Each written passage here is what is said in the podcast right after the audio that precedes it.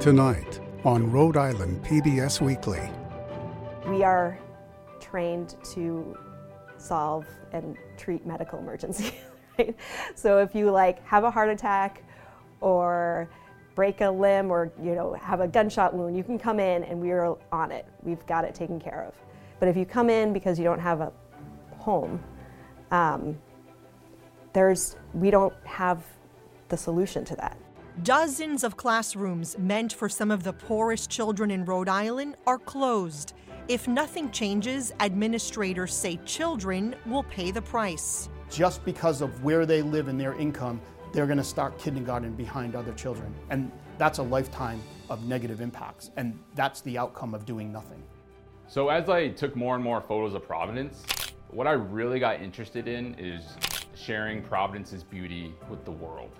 If I see something, I know other people are in downtown Providence seeing it too, and we can share that moment together. All I want to do is take those photographs.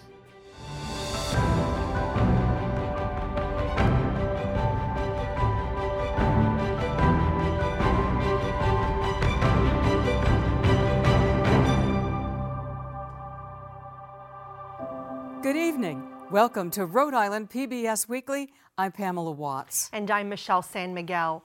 More than a decade ago, Rhode Island led the country as the first state to pass a homeless Bill of Rights. It mandated that people cannot be discriminated against on the basis of their housing status.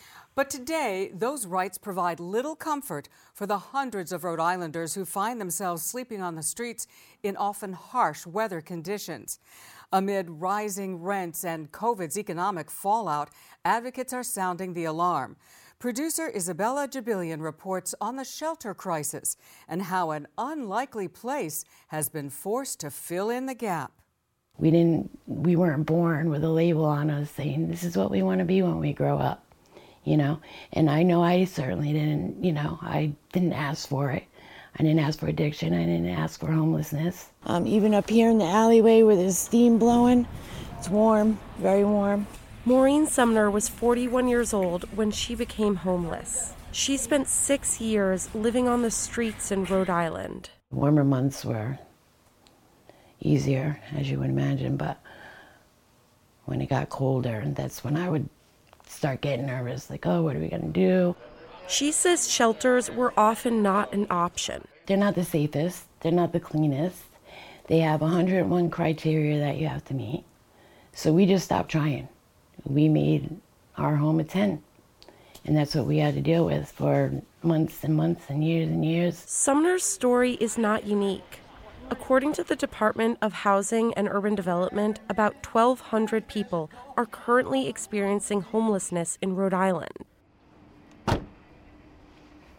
On this night in March, Dr. Rebecca Karb walks the streets trying to help people living outside.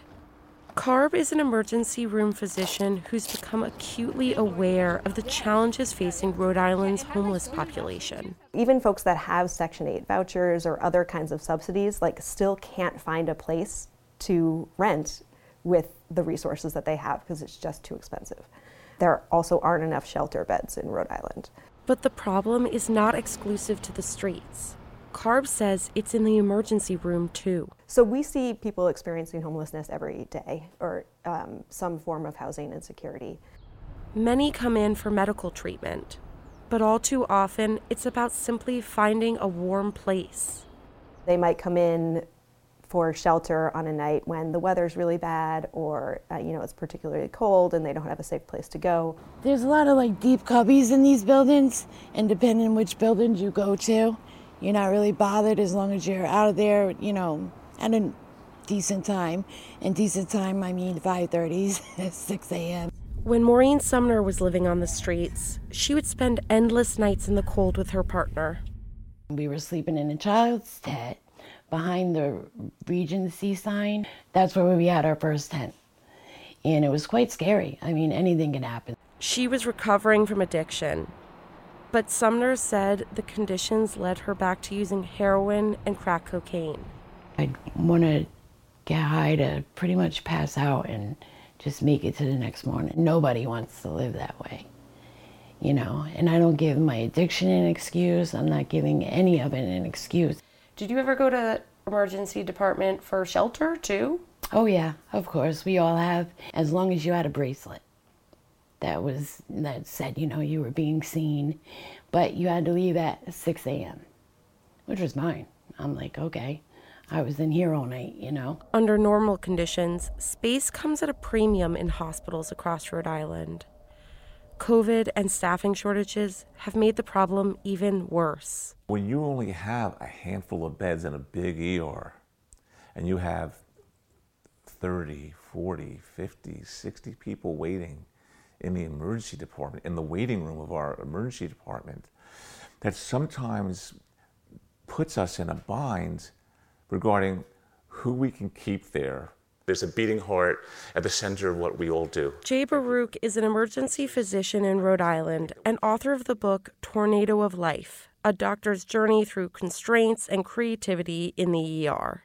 Hypothermia is a terrible risk for them, and, and dying from hypothermia is a, is a tragedy. Baruch says that nearly every shift, someone comes into the ER for shelter. Some twice a day, returning just hours after being discharged. Some come after being turned away from shelters, others because they see the ER as a safer option. It's a moral dilemma that Dr. Baruch struggles with regularly. You don't send them back out in the street at an ungodly hour and unconscionable weather. And then you look into the waiting room, and there are oftentimes very sick people who've been waiting for hours and hours and hours and hours, so they don't get our compassion.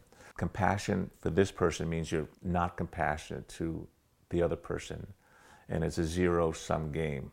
A zero sum game that Baruch is obliged to play. In addition to long waits, studies show that emergency room crowding can have dangerous consequences, like increased violence against hospital staff, increased risk of medical errors, and sometimes death.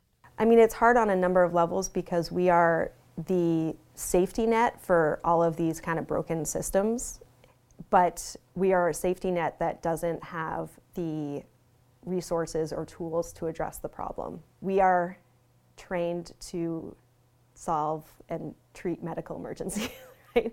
So if you like have a heart attack or break a limb or you know have a gunshot wound, you can come in and we are on it. We've got it taken care of. But if you come in because you don't have a home, um, there's we don't have the solution to that. Prior to COVID, uh, we did have enough shelter beds, and now we have what's called a crisis assessment to allocate the shelter beds that we have. We don't really understand how they can just say, well, it takes time. Well, yeah, but that's because you have a roof over your head. Eric Hirsch is an activist and professor of sociology at Providence College. For the past 30 years, he's been researching and working to end homelessness. We're still, I would say, two or three hundred beds short.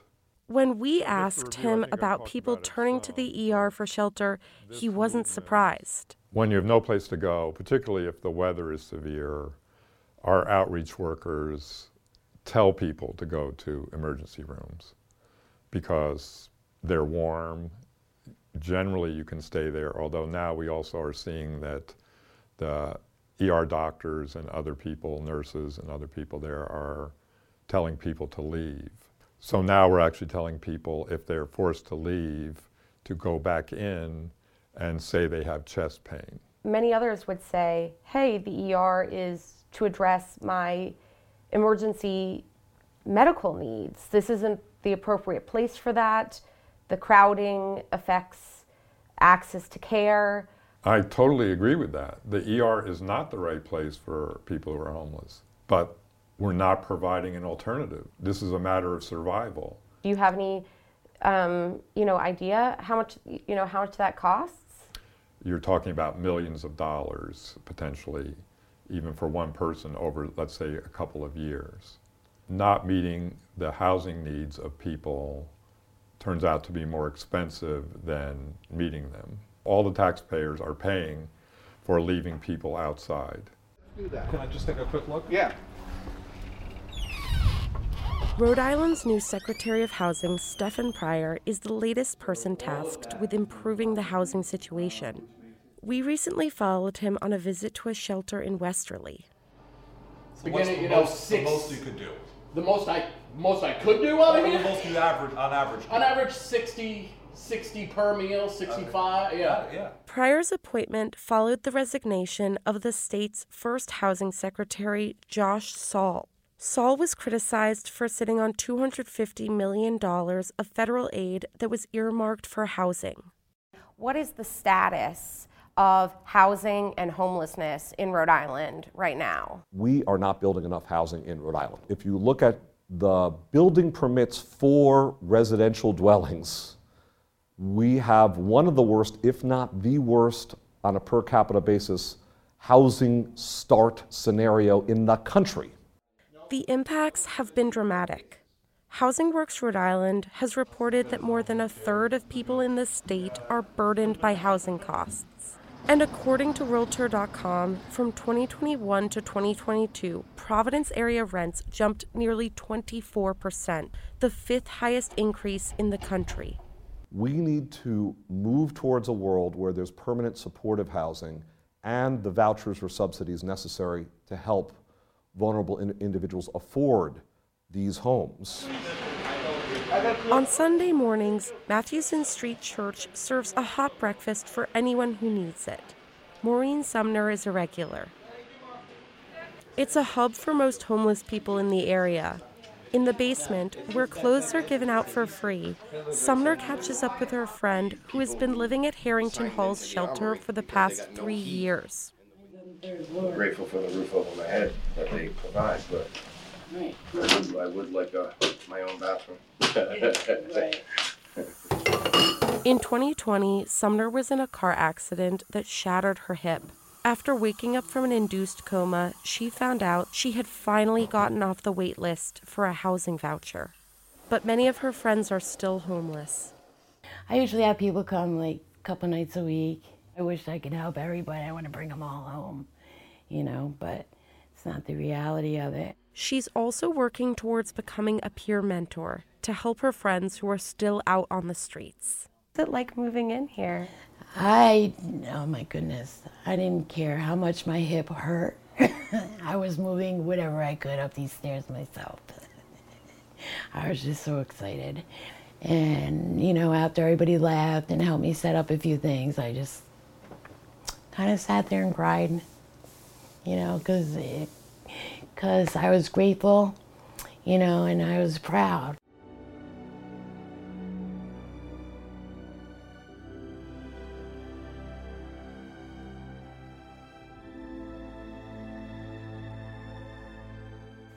Up next, hundreds of children in Rhode Island who could be taking early childhood classes are not in school. They're some of the poorest and most vulnerable children in the state. And early childhood advocates say children who should be getting a head start in their education are at risk of falling behind for good. What is the monkey doing in the daytime here? Watering the plants. Good job. Crystal Beatty and her husband Joshua found themselves at a crossroads last year. And what's the monkey have in his hand? Nana. Banana. Beatty says her husband was spending his entire paycheck on daycare for his two children, four year old Emma and two and a half year old Evan. The total amount for the family was almost $600. If that's what you're making weekly and that's what you're paying for daycare weekly, I mean, where are you going to survive? Five, six, seven, eight. Beatty says it wasn't long before she and her husband went through all of their savings. So they decided to send their kids to daycare two days a week instead of five. 15, 16, 17. In the meantime, they both took online classes and worked part time. But not having affordable childcare kept them out of the workforce full time. We've struggled. And luckily, yes, we had family. I really fell highly back on my family, luckily. But I mean, you can't expect them to give up things in their lives to help support you. Like you're supporting your 30 year old daughter. Like that's just not realistic. Were you guys worried about having to leave this apartment?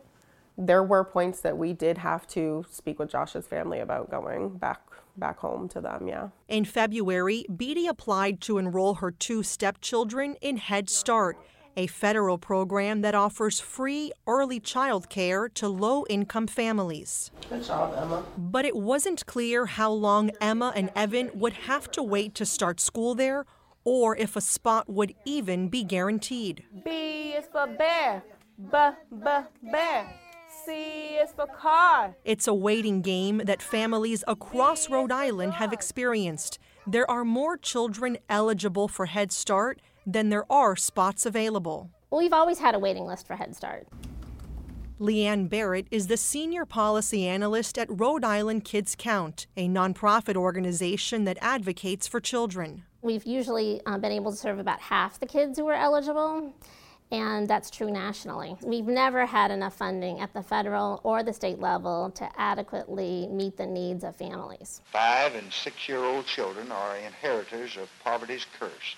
President Lyndon Johnson launched Head Start in 1965 to help break the cycle of poverty. I believe that this is one of the most constructive and one of the most sensible and also one of the most exciting programs that this nation has ever undertaken. Welcome back to school, my friends. Since then, 37 million children have gone through the program across the country. In Rhode Island, there are seven Head Start programs. Children's Friend is the biggest one in the state. You got a lot of different colors on here, huh? David Caprio is the organization's president and CEO. We describe you know, who we serve in, in three different ways. Children who are victims of abuse and neglect and may be involved in the child welfare system. Children who lack permanency in their lives, so they may be in foster care or awaiting an adoption. By far, the vast majority of the, children's, the children that we serve are children who are living in poverty. 11, 12. 13, 14. But Caprio says many children who live in poverty are not getting the education they deserve. About 150 children are on the wait list at Children's Friend because there aren't enough teachers. Some of the teachers who have been in this field for a long time, because of COVID or other stress factors, have now retired or left, and there's nobody new coming in. In Head Start, our teachers are making on average about $40,000. And these are degreed early childhood teachers and we know that the market rate in Rhode Island is around 60,000 for that. Throughout Rhode Island, 30 Head Start classrooms are closed because of the staffing shortage, shutting out more than 500 preschoolers. Z is for zebra. Zebra. And that's not all. 11 early Head Start classrooms are also closed, which means 88 babies and toddlers are out of school. We're in one of our classrooms, and you know you can see it's a it's a pretty bright and great classroom with lots of stuff in it. The one thing that's missing though are the kids. In order to reopen classrooms, Caprio says teachers' wages need to go up to attract qualified candidates. Just this year, we're giving a 1% cost of living increase, so we are able to adjust wages. But again, and we're giving a 1% raise on top of $40,000, we're getting nowhere near the market. And as we well know, the cost of living has gone up by a lot more Yes. than just 1% over yes, the last year. Absolutely. But again, Head Start funding in the state of Rhode Island has not gone up. Currently, the state of Rhode Island spends $1.2 million on Head Start annually, about $2 million less than it did before the Great Recession. We lost funding in 2008 for Head Start and we've never gotten it back. The majority of funding for Head Start comes from the federal government. Supporters of the program want the state of Rhode Island to invest $6.5 million in Head Start and Early Head Start so they can open the 41 classrooms that are closed. What's at risk if you do not get the funding that you want for Head Start? More classrooms are really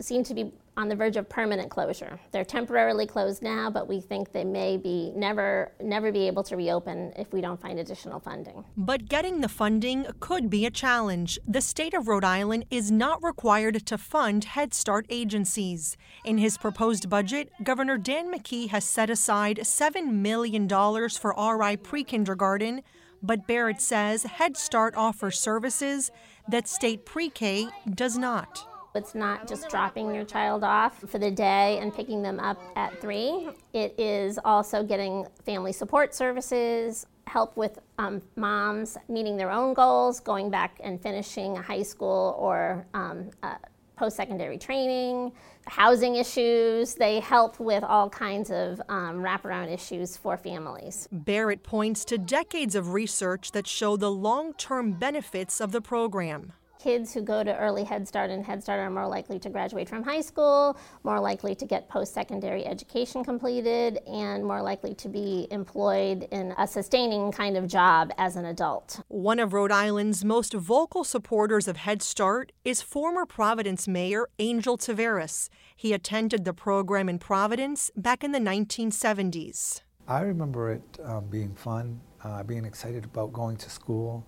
Um, I remember graduation, having a cap and gown. The program made such an impression on him that when he ran for mayor in 2010, his campaign slogan was From Head Start to Harvard. When I was at Harvard, um, one of my roommates went to Head Start, and several of the uh, minority kids, students at Harvard, went to Head Start. And we talked about it. So uh, even back in college, I realized that there was something special about it, that it wasn't a coincidence in some ways, that we were, uh, we ended up at, at Harvard. A. A. A. A. Good job. Much like the families on the Head Start wait list, the program's administrators are also waiting. They say getting more funding from the state would cause a ripple effect in the economy. It's possible that um, people who could be working are not working. They're staying home with their kids. We know that there are shortages of bus drivers, there's shortages of people to work in nursing homes, there's shortages of people to work in hospitals. And all of that depends on having a stable and high quality early care and education system. That's the case for Crystal Beatty in Woonsocket. My face again. Wiping your face again. She recently found out a spot opened up at her local Head Start for her stepdaughter, Emma. She says getting Emma into Head Start five days a week allowed her to accept a full time job for them to offer me a spot for this year because they knew a child was moving instead of making me wait till next September. I mean, we would have been out of work, or at least I would have been out of work till next September. And who knows where we would have been financially then. So it's a huge relief. He has wheels, right? He can go. But Caprio says it's a relief that too many families don't have. If nothing changes, then we have kids who are on a wait list right now who are probably never going to get served. And just because of where they live and their income, they're going to start kindergarten behind other children. And that's a lifetime um, of negative impacts. And, and that's the outcome of doing nothing.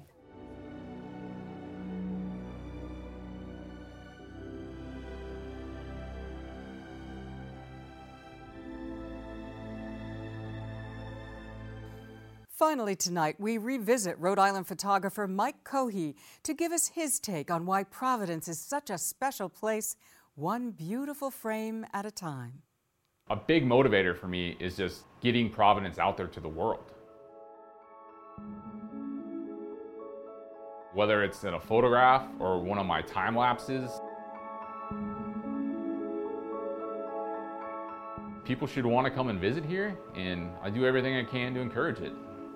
My name is Mike Cohea, and this is my take on capturing Providence's beauty. I'm originally from the West Coast, grew up a little bit outside of Portland, Oregon, and in 2006, I loaded up my Subaru and rolled into Rhode Island.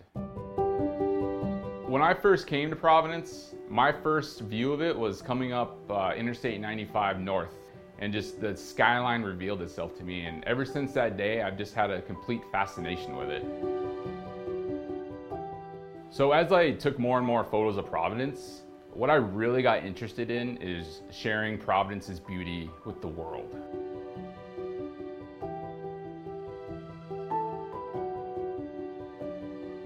Off of that spurred a whole bunch of opportunities to share Providence in one way, shape, or another, and really try to help put Providence on the map. A lot of elements can make up a good photograph, but the two that I really stick with is the city of Providence and a really unique event, whether that be a sunset or a thunderstorm or really any kind of weather or clouds that come in. I feel it's really important that we can share what we see. And if I see something, I know other people are in downtown Providence seeing it too, and we can share that moment together.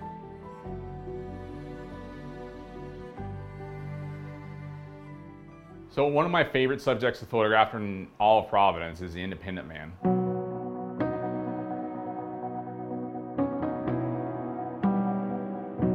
I photographed him in so many different ways, from being covered in snow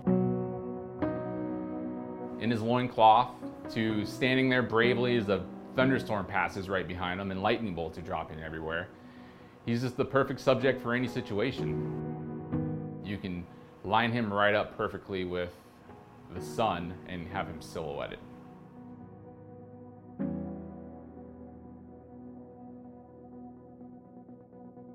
I think I was always meant to be a photographer. Perfectly suits my lifestyle and what brings me pleasure and really what drives me.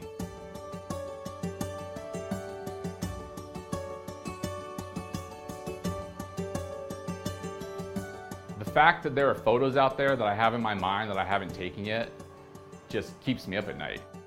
All I want to do is take those photographs. But I know once I take those photographs, there'll be new photographs to replace them. That really is what keeps me going. Providence is beautiful. Providence has been photographed very well for a really long time. And really, I'm just the next person in line to document its beauty. Until somebody comes and replaces me. My name is Mike Cohea, and that was my take on capturing Providence's beauty. And that's our broadcast this evening. Thank you for joining us. I'm Michelle San Miguel. And I'm Pamela Watts. We'll be back next week with another edition of Rhode Island PBS Weekly. Until then, please follow us on Twitter and Facebook and visit us online to see all of our stories and past episodes at ripbs.org slash weekly or listen to our podcast on your favorite streaming platform. Thank you and good night.